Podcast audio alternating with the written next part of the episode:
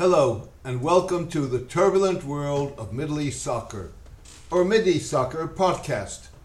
I am your host, James Dorsey. At the very outset of the twenty-first century, Osama bin Laden, wittingly or unwittingly, positioned himself with the nine eleven attacks as one of its most important figures. The attacks initially served to undermine multicultural policies in relatively ethnically and religiously homogeneous European societies, which struggled with migration from other continents, ethnicities, and religious backgrounds. The legacy of the attacks has brought identity politics back to the fore, not only in the West, but also in Africa and Asia. In doing so, the attacks reshaped global politics and attitudes towards large numbers of people fleeing political and economic collapse as the other, instead of viewing them as victims of misconceived Western policies that backfired in countries governed and mismanaged by corrupt politicians and political and economic structures. Scholar and Wall Street Journal columnist Walter Russell Mead warns that identity wars and conflicts based on differences in ethnicity, culture, language, or religion are once ignited the most powerful forces in human affairs. Alongside the return of great power competition, the eruption of identity politics is the single most consequential, consequential political feature of our time. This fateful combination does not bode well, Mister Mead says. He points to a host of identity-driven conflicts that fractured Syria, Yemen, Iraq, and Lebanon, spawned Iranian Arab, Kurdish, Azeri, and Baloch separatist movements, encouraged Russian revisionist nationalism in Ukraine and the Caucasus, enabled cultural genocide in northwest China, and boosted populist and far-right sentiment in Europe and the United States. Two decades after nine eleven, the United States, drained by forever wars, appears less willing to stand up firmly for its values, while rising powers like China have little interest in what happens to multi-ethnic, multi-religious nations. Sabina Ćudić, a Bosnian parliamentarian worried about the threat of the Bosnia-Herzegovina Federation fracturing into separate Bosniak, Serb, and Croatian states. Missus Ćudić suggests that with all the deserved criticism and analysis of the American foreign policy of the past decades, we will live to regret the decline of American ambition. The fallout resulting from changed attitudes was evident in the West's recent failure to anticipate mass movement towards Kabul airport in the wake of the U S withdrawal from Afghanistan and the Taliban takeover of the country. The West's initial hesitancy to respond to the plight of those cooperating with Western forces and institutions in the last two decades compounded these failures. It is almost as if bin Laden anticipated U S President Joe Biden's stumble when he ordered al-Qaeda in two thousand ten to target then-President Barack Obama on a visit to Afghanistan, but not Mister Biden, his vice president. Mister bin Laden predicted that the reason for concentrating on them is that Obama is the head of infidelity, and killing him automatically will make Biden take over the presidency for the remainder of the term, as it is the norm over there. Biden is totally unprepared for that post, which will lead the U S into a crisis.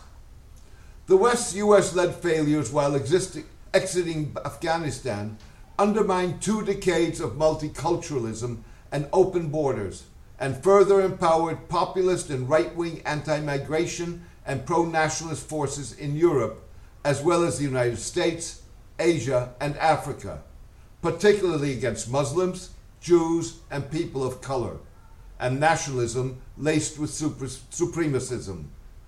Western democracies pay the price with the brutalization of debate and dialogue, the abandonment of civility and etiquette, and expressions of racist, Islamophobic, and anti-Semitic attitudes becoming less socially taboo and more mainstream.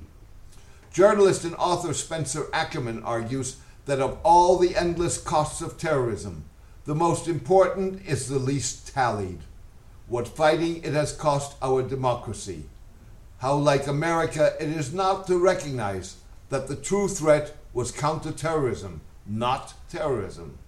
Mister Ackerman suggested his latest book, Reign of Terror, How the nine eleven Era Destabilized America and Produced Trump, that the global war on terrorism, with its associated use of torture, mass surveillance, militarism, and authoritarianism, created an environment that catered to Mister bin Laden's vision of undermining Western ideals and sowing disarray. Matt Duss, two-time presidential candidate Senator Bernie Sanders' foreign policy advisor, concluded that the anti-Muslim discourse that arose in the wake of nine eleven was a vector through which open racism and open bigotry was smuggled back into the mainstream of American politics. I think it normalized these sorts of claims about different groups of people, immigrants, Latinos, Asians, black people, or others. Changed attitudes have made Western societies more vulnerable to intolerant, anti-pluralistic and counter-revolutionary machinations by countries like the U A E and Saudi Arabia.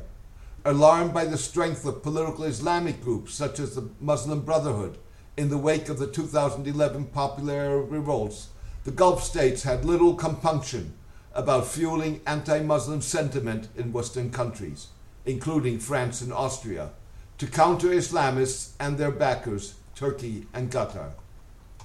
Anti-Muslim sentiment is bolstered by the lack of support from Saudi Arabia and the U A E, as well as much of the rest of the Muslim world, for persecuted Muslim communities, such as the Uyghurs in China, the Rohingya in Myanmar and Bangladesh, and Muslims in India-administered Kashmir. Saudi Arabia and the U A E promote their socially more flexible but autocratic versions of a moderate interpretation of Islam that preaches absolute obedience to the ruler.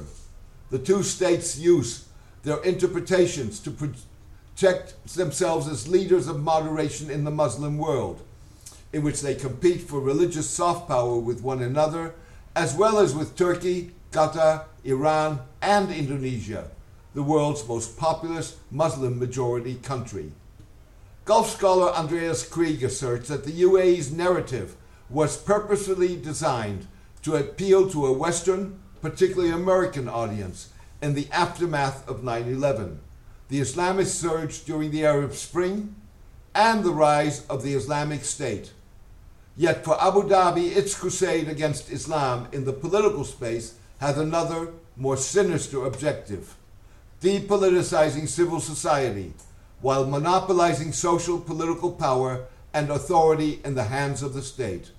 Mister Krieg could just as well have been speaking about Saudi Arabia. The irony is that religious soft power rivals unwittingly reinforce each other's efforts. Emirati and Saudi encouragement of Islamophobia in cooperation with populists and Europe's far right strengthens Iranian revolutionaries and Turkish President Recep Tayyip Erdogan. Mister Erdogan projects himself as a pious leader who defends the rights of marginalized diaspora communities that hail from black Turks at home who have been disenfranchised by the Kemalist Turkish elite, while Iran claims to represent the struggle of the downtrodden and disenfranchised. The populists and right-wing nationalists in Europe and elsewhere are the perfect foil for Mister Erdogan. In turn, Mister Erdogan's calls on the Turkish diaspora to reject assimilation is fodder for the very groups Mister Erdogan ostensibly opposes. Political scientist Thomas Schmidinger said that ultimately these two are right-wing currents that profit from each other. Turkish man- nationalism colored by Islamism on the one hand, and anti-Islamic, anti-Turkish racism which is spread throughout Europe and Austria in particular on the other. Mister Schmidinger was discussing the situation in Austria that serves as an example that repeats itself across Europe, in which the U A E, Saudi Arabia, and Turkey wage covert campaigns against one another.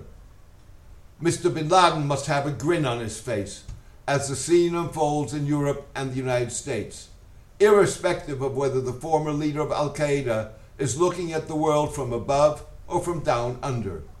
He may bemoan the plight of Muslims in much of the world, but the disarray in the West is probably greater, in part thanks to his lethal handiwork, than he probably would have accomplished in his most imaginative dreams.